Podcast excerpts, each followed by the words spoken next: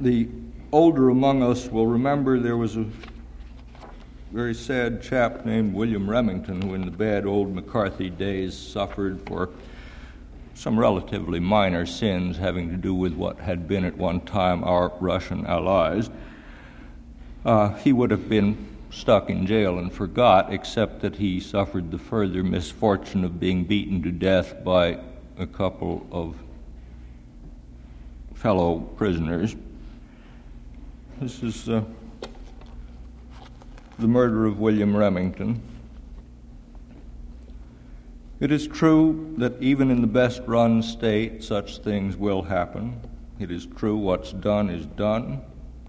The law whereby we hate our hatred sees no fire in the flue but by the smoke, and not for thought alone it punishes, but for the thing that's done. And yet there is the horror of the fact, though we knew not the man, to die in jail, to be beaten to death, to know the act of personal fury before the eyes can fail and the man die against the cold last wall of the lonely world. And neither is that all.